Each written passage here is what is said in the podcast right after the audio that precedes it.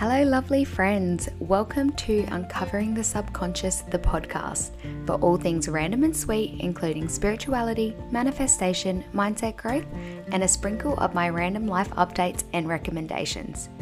My name is Dana, and this podcast is for anyone who wants to learn more about spirituality and mindset, particularly at the starting few years of your spiritual journey. Hi friends, welcome to Uncovering the Subconscious podcast. I'm so excited to have you back for another episode. So for today's episode, I'm very, very fortunate that my amazing friend Danny, who is a relationship and dating psychotherapist in training, will be joining to discuss attachment theory. So Danny discusses the four, the four attachment theories and the importance of understanding them. And she also talks about how it can relate back to your childhood and connect with your relationships today. So in this episode, part one, we're going to talk all about attachment theory. And in next week's episode, part two, we're going to talk all about dating and all the amazing questions that all you listeners have sent through, and I'm so so excited for both episodes, and I hope you're excited as well. So without further ado, I think we should get straight into it. Hi friends, so we have Danny here, who is a relationship and dating counselor in training. So Danny, if you'd like to introduce yourself, who you are and what is your exact title. Yeah, so thanks for having me on the podcast today. Um, so as you know, my name is Danny, and I am currently in my final year of my master's in counselling and psychotherapy. So I've got about six months left of it. Um, and I, well, at the end of the six months, I will essentially be a qualified counsellor and psychotherapist. Amazing. So what actually drew you into studying this? So um, I did my undergrad in forensic psychology, but I never thought I was going to kind of go down the psychology path. Um, I just had an interest in people and wanting to like know about their minds and things like that. Um, and then it was actually a few years ago, I was living in Hawaii, and I, um, through a mutual, through a friend, I came across this astrologer um, who I ended up studying astrology through her program. And she is actually a psychotherapist and would use astrology um, sort of as a means to help understand people in the psychotherapeutic space. And so when I heard about her title, I'd heard of psychotherapy before, um, but when I kind of heard about how she used it, it inspired me to study it more and like, yeah, find out ways that I can kind of integrate it into like my own practice. So you actually have quite a, you've uh, done a degree or you've done some study in astrology as well. So you're going to yep. combine the two and use it once you've studied, as once you've graduated? Yeah, I would like to. I'm not sure at the moment how I'm going to do it, but at some point in the future, I would like to integrate astrology and psychotherapy together um, and kind of use a more like holistic approach. Amazing. Yeah. And I will be getting you back on the podcast when you're at this point. I'm so excited for that. I look that. forward to it. So apart from astrology, is there any other interest, particularly in the relationship and dating scene, that you're drawn to? Yeah, so I'm really passionate about attachment theory. Um, I did a subject on it last year, and I'd heard of it previously in the past. Um, and I always felt like it was something I wanted to learn more about. And so since, yeah, diving into it like like a lot deeper in this course, um, I've become really fascinated by it and, yeah, using it to kind of understand people in the relationship sense, like on a deeper level. And definitely whenever I have hung out with you, you have told me a lot about it, and I absolutely love it. If there's anyone with relationship problems, you have given us such good advice using attachment theory. But for anyone who doesn't know, can you explain what attachment theory is?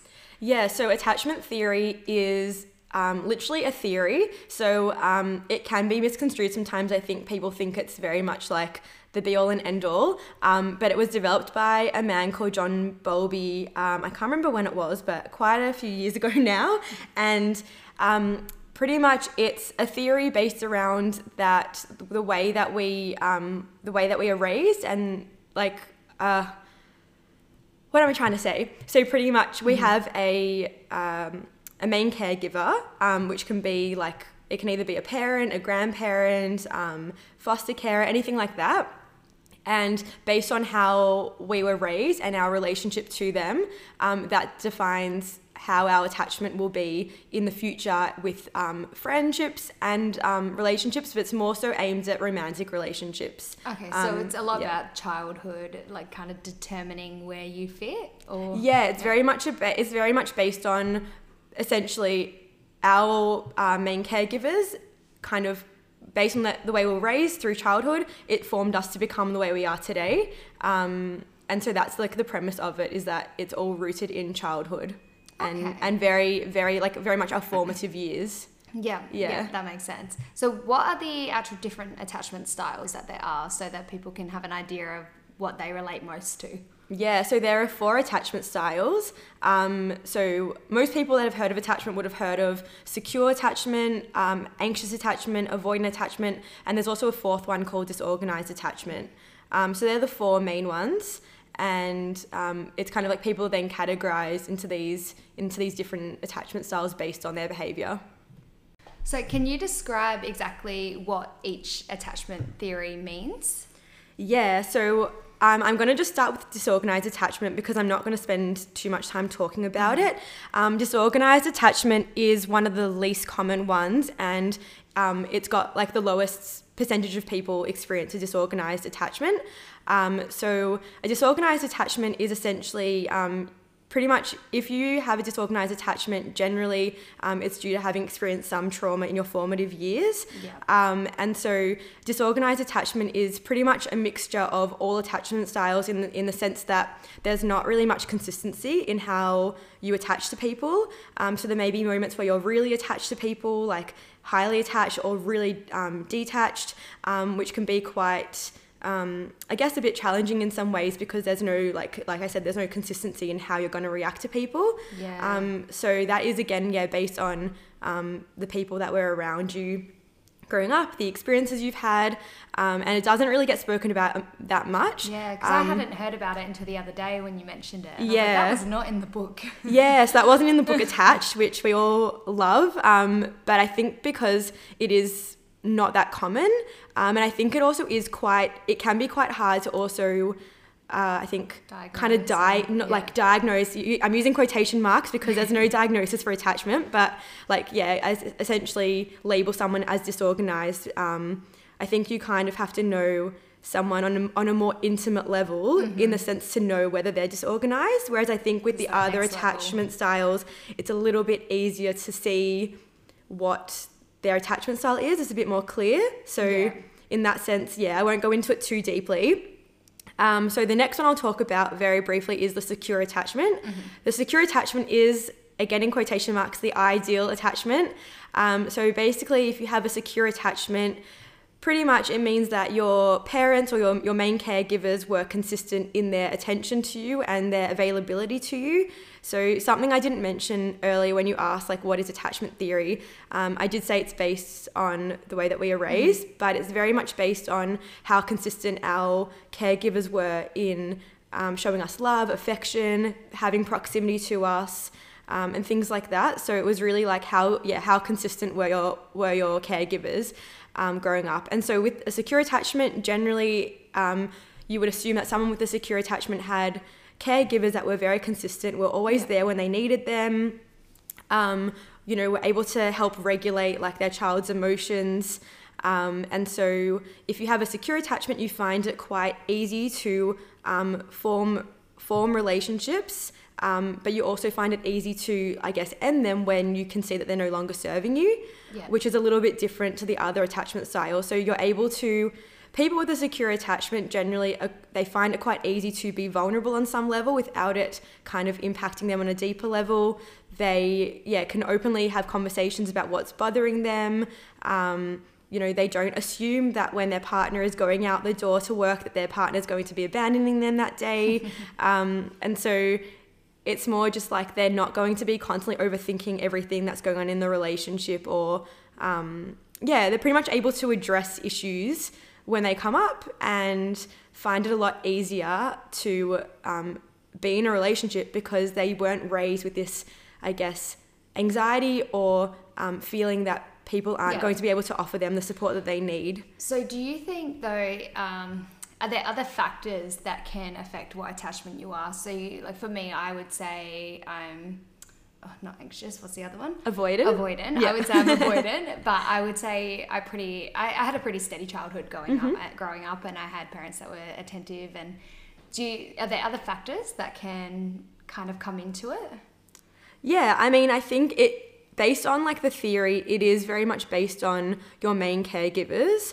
Um, but I think that there can be elements of, um, you know, like your parents can be can be really attentive to you, but there may have been one instance where they weren't as attentive as as okay. a child you needed them to be, and then that kind of created like a formation of, oh, okay, I now can't rely on people because they're not here for me when I need them.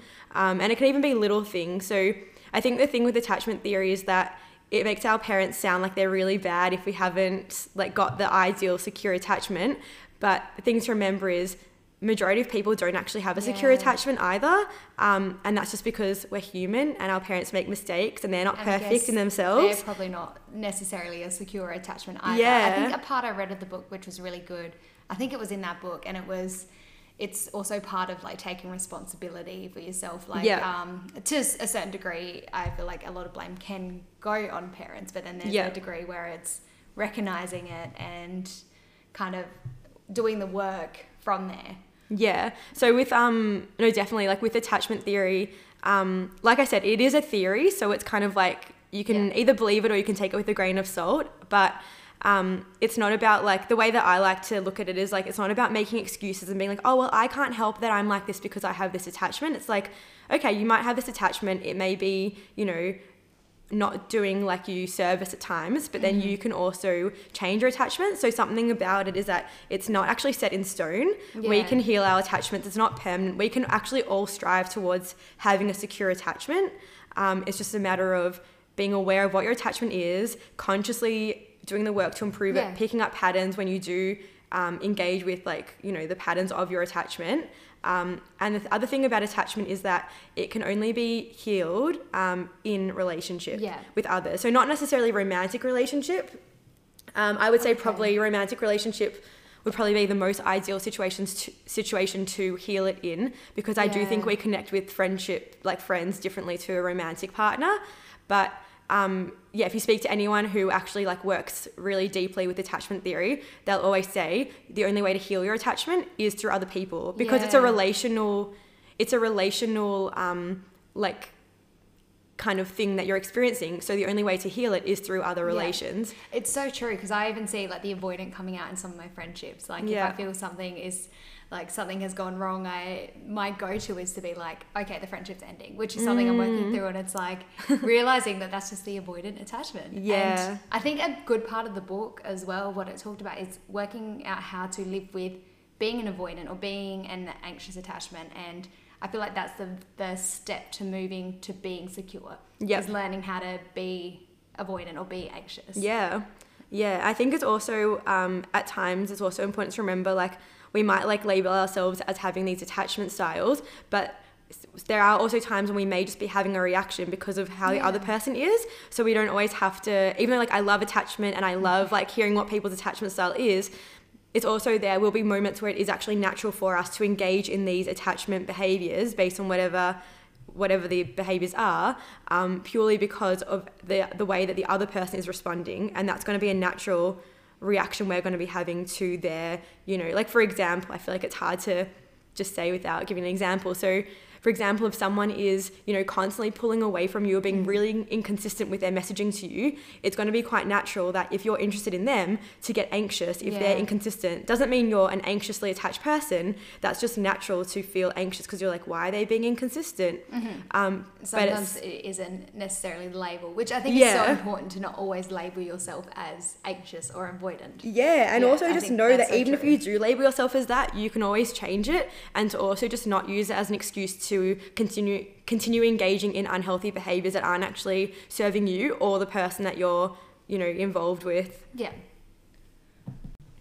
So we spoke a, bit, a little bit about secure attachment. So I'm now going to move on to the anxious attachment. Um, this is the one that I probably feel the closest to, because I would say that I am a mix of anxious and a little bit secure. Um, so I know a lot about this one. Um, so an anxious atta- an anxious attachment is... Um, Pretty much what it is is that growing up, your caregiver was there for you and they were loving and caring. However, they were um, inconsistent with the love and care that they gave you. So it's not like your, it's not necessarily that your, um, you know, your parents like abandoned you or whatever. Um, I mean, that's a possibility. We hope not, but it's more so that it was just inconsistent. So for example, there may be one day where, let's say your mother was your main caregiver, your mother was really loving and really caring towards you, and then the next day she was really cold to you and you didn't know why and she wasn't interacting with you. So if that was like a consistent thing, or mm-hmm. um, or for example, your your mom was there for the first, you know, for a solid six months and then suddenly she she left for the next six months and then came back six months later. So it was like inconsistent in how and how close she was to you, physically close. Um, that can also develop into an anxious attachment that pretty much the processing within the child is that, oh, I need love and I need affection and I I trust this person, but also on some level I don't trust them because they're not here for me. Mm-hmm. They were here for me one day and now they're not here for me. And so that means people always leave. They start seeing signs that reflect back to their childhood from their mother or from their father. Or, yeah, yeah, yeah. So the so the kind of belief that forms is that I can't trust that people will stay because people won't stay. Mm-hmm. Um, and so with an anxious attachment, um, a big, uh, I kind of feel like this is generalizing, but a big kind of uh, wounding front that sits within atta- anx- that sits within anxious attachment is um, abandonment and fe- like fear yeah. of being abandoned.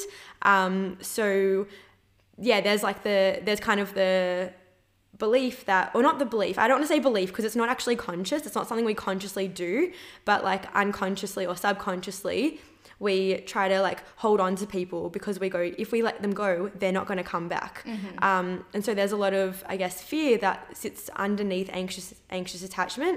Um, and I'm sure if people, if anyone listening has an anxious attachment, you may be able to, be able to re- like relate to, you know, um, if you're not sure if someone likes you, it can be quite anxiety inducing because yeah. you're like, I just don't know. Like, you know, are they going to leave me? And so it's really wanting and desiring this, Um, this connection and wanting to, you know, have this consistency, but also not trusting that people will stay, which, uh, you know, can in turn create like yeah. a ripple effect that then leads to issues in the relationship okay. and things like that based on behavior. So not everyone has such extreme behaviors. Some people can be quite, I hate using this word because I hate labeling people, but it can come as quite come across as quite clingy behavior, yeah. um, or starting fights with your partner for some reason, um, because you, underneath there's actually a deep fear that they're going to leave you, um, but they may just be going, like for example, if your partner is like, hey, I'm going out with my friends tonight for a drink. Um, and then you're like, what time will, will you be home? I thought we were hanging out. Oh no, um, I'll be back later. Like if even your partner hanging out with their friends can at times feel like they're abandoning yeah. you. And so I guess like yeah. even like past relationships can strengthen this. Like if there were issues in past relationships, say if um you were cheated on before or mm. anything like that, that's only going to yeah. strengthen that anxious. Even though yeah. this person um hasn't done anything, this person hasn't cheated on you, but it's because you've already got that experience and you've got this childhood experience, it's just this idea that it's happened once before, it's going to happen again. Yeah. And it's this belief that yeah, comes in. Exactly. And I think, um, I mean, I know you talk a lot about like law of attraction and manifestation. Mm. And I think, I mean, that's, this is, that's manifestation and attachment theory, um, like the same thing. But I think the more you do believe that people are a particular way, it can then perpetuate more of that within yourself. And so if you keep thinking someone's going to leave you, or in the past you got hurt, it's strength, like you said, strengthening that belief that people do abandon you. And so yeah. people can't be trusted. And, um, you know, I really like this person, but, oh, they're just going to leave me eventually. Again, like these are not all conscious thoughts that we have. So it's not like, you know, if you have an anxious attachment, you're going to consciously be like, oh, this person's going to leave. But it is this more yeah. underlying fear that if, you know, if I date this person, how do I know they're going to yeah. stay? It's it's in the name yeah. of the podcast, guys. It's um, Uncovering the Subconscious. So exactly. deep. yeah. And um, so the, that go, kind of ties into the next attachment style, which is avoidant attachment. And so Um, that's what I was mentioning earlier about the more, you know, an anxious person clings, it can push people away. So an avoidant attachment is uh, pretty much when growing up your main caretaker was not um, was not consistent in their care for you, and they often left you to their own de- to your own devices in terms of if you needed help with something, they weren't really there to help you. And so it created this um, internalized belief that I can't rely on people because, you know, I have to do things on my own, so I'm not going to rely on anyone else because no one's going to help me. And so it's kind of like the it's got similarities to avoidant attachment. To sorry, it's got similarities to anxious attachment in some mm-hmm. ways, but it's processed in, it's processed differently. Um, so people with avoidant with an avoidant attachment um, generally find it quite hard to um, be close to people. So something I didn't mention about anxious attachment, sorry, I'm going to jump back, is that they also um, can they. can attach to people very quickly, mm-hmm. and they get close to people really quickly. They can jump into relationships very quickly. Um, there can be moments of struggling to be alone. And so they can kind of, they are at times can jump from relationship to relationship um, because they just really want to be connected to someone and, and sit and find that security that they feel that they're lacking within themselves from growing up. And so there can be an element of like enmeshment and codependency in relationships. Mm-hmm. So with avoidant on the, on the flip side, they struggle to get too close to people because they don't trust that people are going to stay. So the easiest way to um, avoid getting hurt is by not getting close to people. Yeah. So they may find it easy to be physically set, like sexual with someone, but when the emotions start to get involved, that's when it gets really difficult for them. And so um, if they start to get feelings and they're not really ready to go down that path with someone yet, um, they can, you know, like ghost you or leave, like this is again generalizing, but you know, they kind of will like cut it off. Um, and there may at times, if anyone's dated an avoidant person, you might not understand why have they suddenly cut it off. Mm-hmm. And if you don't know their attachment style or what they've experienced in their life, you just think, oh, they're just not interested or whatever. But it actually may be like these underlying things that they have a fear of getting close because they don't trust that you're going to stay, mm-hmm. and they don't want to get hurt pretty much. Um, so they, yeah, they do struggle to get too close to people. Um, it can take a lot of effort for them to start to trust people in a romantic sense. And yeah. Yeah. So do you think that, um, at a question I feel like a lot of people might think of is that you can have a bit of both. So for me, I feel like in, when it comes to dating, I can be avoidant where, um, if there's interest, I'm very much like, mm, don't know if I see it. Whereas I can be anxious if I have interest for them. So do you think you can you can have that bit of both, or do you think it just one might pop up here and there? Or I definitely think we can have a bit of both. In fact, I think we actually probably all have the the main three, anxious, secure, and avoidant, all um, yeah. in different moments. I think that attachment, even though we do define ourselves as one or two of the attachment styles, I do think that we actually, it is like a spectrum, and we can float between different ones depending on who we're in a relationship with, um, what our situation is. And I do think it really changes because, you know, if someone, you know, if someone is really avoidant and you're, if you're dating a really avoidant person, um, you may become more anxious, or vice versa. If you're normally really um, anxious, you, uh, they may become more avoidant than they mm-hmm. would normally be based on circumstances. And so I think that, yeah, we all exhibit multiple different styles. Yes, that makes sense.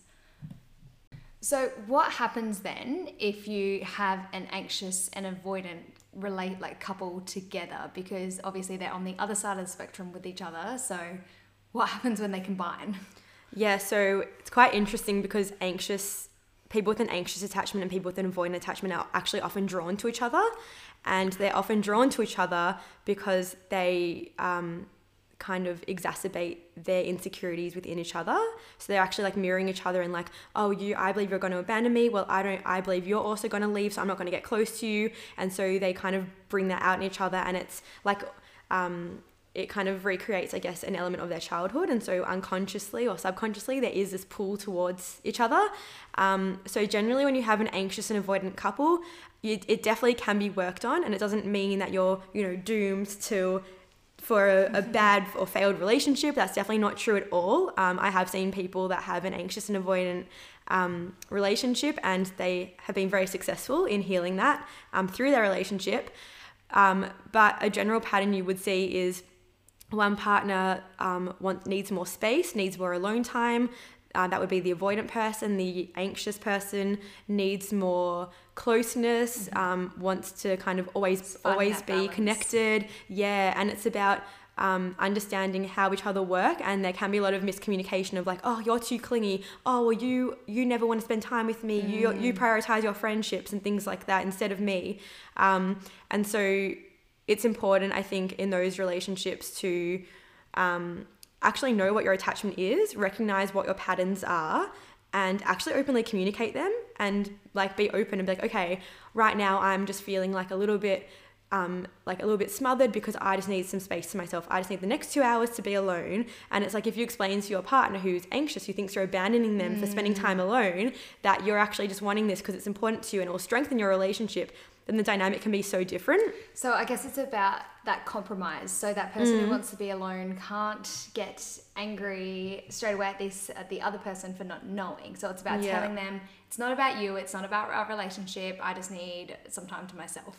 So yeah. it's about finding that balance of... Yeah, and I think it's also really about validating, um, like particularly the person that has an anxious attachment. Yeah. Because I actually have an anxious attachment myself, I've been on the end of this and I actually know what it feels like. And so I have a lot of, um, I think, empathy for people that mm-hmm. do feel really scared when their partner's like not spending enough time with them. And so I think it's really important for people who are dating someone with an anxious attachment, I mean also avoidant, but particularly with an anxious attachment, to actually understand where does this come from, why are they like this, what are they experiencing, and actually talking to them. Because different, like avoidant atta- people that are, have an avoidant attachment, they don't feel the anxiety. They just go, oh, well, you know, if you're not going to get, you know, if this is happening for me, then I'm just going to like leave. And they don't mm. feel anxious about it. They just go, I'm just, they just kind of tap out of the relationship. Whereas an anxious person dwells and dwells and overthinks and goes, what did I do wrong? Um, something I didn't mention earlier, which I think is actually quite important, is that people with an anxious attachment generally, um, when they're dating people, they will actually...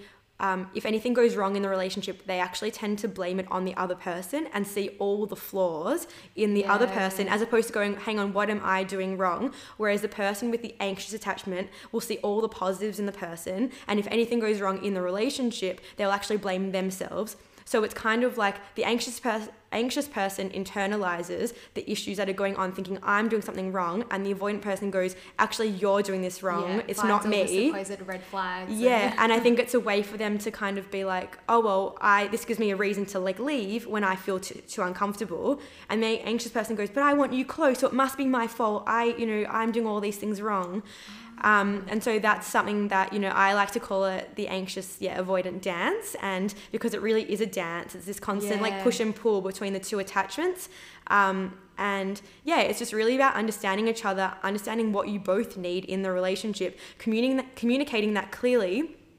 And when you understand that and you validate what each other are feeling, that will minimize so many conflicts and issues. Although I say that, but it's so hard to do because mm. people with avoidant attachment struggle with vulnerability. And people with an anxious attachment can struggle to say how they really feel because they're mm-hmm. scared if they're honest about how they feel, their partner's going to leave them. Yeah. So it's quite complex, um, but it definitely is something that can be worked on and healed on. I think the first step is actually just recognizing what your attachment is, or your primary attachment, and then um, figuring out with your partner, if they're open to it, how you can work on that together. Yeah. Yeah.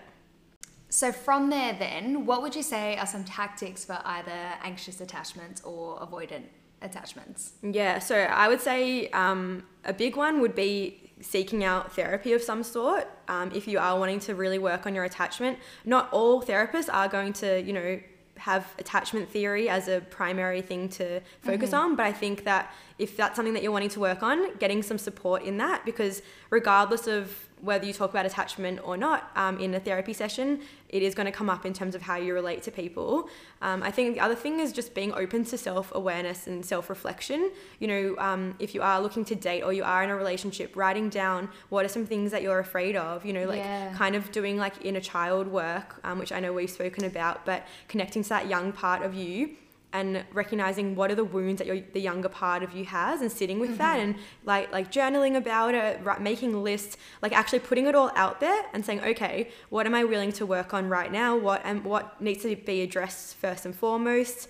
Um, you know, practicing, I think, authentic, open communication with people, mm-hmm. because yeah. I think um, with attachment styles, a big thing is that we are afraid to communicate, and we're afraid to be, yes. you know, we can be af- afraid to be vulnerable. We can be afraid that we're going to scare people away for particular reasons. And I think, I'm not saying on the first date, go and be like, oh, my attachment's this, you know, I mean, if you want to, you can, but, um, but it's just being aware that, you know, you may have these patterns, and then recognizing, okay, this isn't necessarily, you know, me, this is like a younger part of me. Okay, what is the younger part of me afraid of? How can I nurture that part of myself? Um, and yeah, just being really being open to explore that within yourself. Mm-hmm. Um, like I said earlier, the best way to work on attachment is with other people. It's actually something that cannot be worked on alone, because your attachment did not form on its own. It formed yeah. in relation to others. So again, yeah, using therapy or um, working on it in a relationship, I don't think that we should go into a relationship solely to work on our attachment, because our partner may not be open to it, mm-hmm. and they could actually um, hinder our progress at times. Um, But, you know, if you meet someone who is open to doing that work with yeah. you, if that's something that you communicate. And I guess your current friendships and your... Yeah, your friendships. Even with your parents or with people that are around you, your workmates, yeah. like anyone. Yeah. yeah, just working on it, noticing when you get triggered, you know, like if you're out with your friends and a friend is like, I can't hang out today, and you feel triggered by that, yeah. noticing, okay, what are some patterns? Because we may not even realise what the patterns are where we get when we get triggered. We may just feel the feel the reaction. Um, and so, so if you true. start to jot down, okay, in this situation, I got triggered when my friend said they weren't free, mm-hmm. um, and then I saw them go out, that means they hate me and they don't like me anymore. Mm-hmm. You know, like, is that something, maybe that was a point in time when you were young where you felt that? And so kind of going back to, okay, so basically, in a nutshell, finding our triggers, I would say writing them down to some extent, Um, connecting that back to a younger part of ourselves, and then nurturing and talking to that younger part of ourselves that had where that wound came from, and actually sitting with it, and um, and from there, I think you can we can gradually build to having a more secure yeah. attachment. I think that I think that's great advice, and I think what you started off with as well, like therapy, it's so it's got such a stigma behind it that mm. to go to therapy therapy you have to have like major anxiety or major depression. Yeah, something wrong reason, with you. It's the reason for so long I was like, I can't see a therapist. I'm not bad enough. I mm. I can't. I'm not bad enough. They're just gonna laugh at me when I go in there. That was like the yeah. idea I built in my mind, and then I ended up going and. It's funny, I had like all, a few things I wanted to speak about, and I was like, well, I'll get that done in one session. We covered one topic in the mm, whole session, yeah. and I realized how much deeper it really goes and how important therapy is to work through those things you don't really know you have. Yeah. And like to remove that stigma. And even the stigma, it's like, it's like the same as people going to do a poo. People don't talk about it. Yeah. They, it's it's avoided. It's like therapy. People don't talk. You don't talk when you go to therapy. You don't tell people you go, you go to therapy. Yeah. And it's just, it's such a terrible stigma, and it's just ridiculous. Yeah. Like, I think it's really yeah. interesting what you're saying, because I think you make a really good point, and it's a really important point that there is still stigma around it. I think it is changing, especially mm. after COVID. I think a lot of, a lot more people recognize that they will benefit from getting some form of therapy. Um, and so it is changing, but you know, because I'm studying therapy and all my, I'm surrounded by people every day that are going to become therapists or are therapists. Um, for me, it's such a normal conversation to have with yeah. people. And I think that, you know, you, like you said, um, you kind of felt, thought, oh, therapists will laugh at you for going. Yeah. I think my one little nugget of advice is that, whether you think you have an issue or not, it's actually irrelevant. I think everyone will benefit from therapy. You can go in there and be like, I feel so happy with my life. My life is perfect. And you will still benefit from having someone to talk to and someone that listens to you. Like the whole, such a beautiful thing about therapy is how many times do you get like yeah. a solid hour where someone just fully listens to you. All they do is sit and they listen to you. Exactly. We don't get that very often. Often we're responding to people, reacting to people, having conversations where we go, oh, but I can also relate, or, you know, sharing our own experience. And it's so nice to have that space where you just get to talk about whatever you need to, and it's not about them, it's only about yes. you. And it like sounds, it might sound selfish to some people, but it's so important. And I mean, I can't vouch for therapy enough. I think um it just it's, yeah it's yeah. so needed and necessary, and there should be no shame in it. No no yeah But if you are someone that does still you're still on the edge and you still don't really you're not at the point you're ready to go to therapy, also looking at online coaches mm. can be amazing, because yeah. that's where I started I started with an online coach a group it was a group uh, course, and that's what made, gave me the courage to go to therapy yeah. and to realize I needed it. So it's so beneficial. If you are not ready to take that step to therapy, start looking at the online coaches, because that yeah. can really, really help you get there. Definitely. And yeah, I've like gone to therapists and coaches, and they offer different things. They give yeah. you different experiences, but um, equally valid and, and important. Exactly. Yep. So is there any last words you want to have, or any advice you want to give about attachment theory? I feel like there are so many things I want to say, and I feel like I'm going to listen back to this and be like, I missed out on so many important points about attachment. But I think one thing I really want to reiterate, which I mentioned earlier, but that's, you know, attachment theory isn't set in stone. Um, you're not stuck with your attachment forever. You can change it.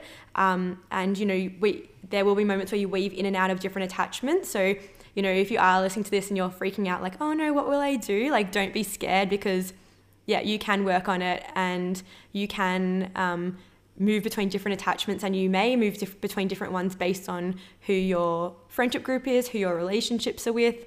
Um, but another thing I just want to say is, you know, for people to also not use their attachment as a way to continue engaging in behaviors that aren't serving them, and um, instead use it as a way to understand yourself on a deeper level, and to, you know, work on the things that you feel that you need to work on or want to work on, um, and then from that be able to grow and improve your own communication, because I do think attachment comes down a lot to actually communicating and um, being able to, you know, develop your own vulnerability a vulnerability with other people, and your own, you know, standing in your own truth and authenticity in relation to connecting with others.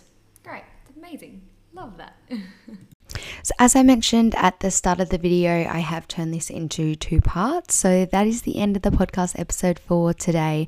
I hope you really enjoyed it. I would love to hear any of your thoughts.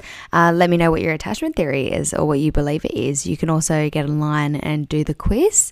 Um, so just to end for today, I would just like to say I am very, very grateful for everyone who sent in questions and just being able to put this podcast together. It's I'm so excited, and I'm so excited to be able to share next week's episode with you, because of course it's already recorded, and I know there's a lot of great content in there, and I'm just so I'm so excited to be able to share it with you guys. So again, thank you so much for listening, and I hope your journey for the week is expansive and intuitive. Bye friends.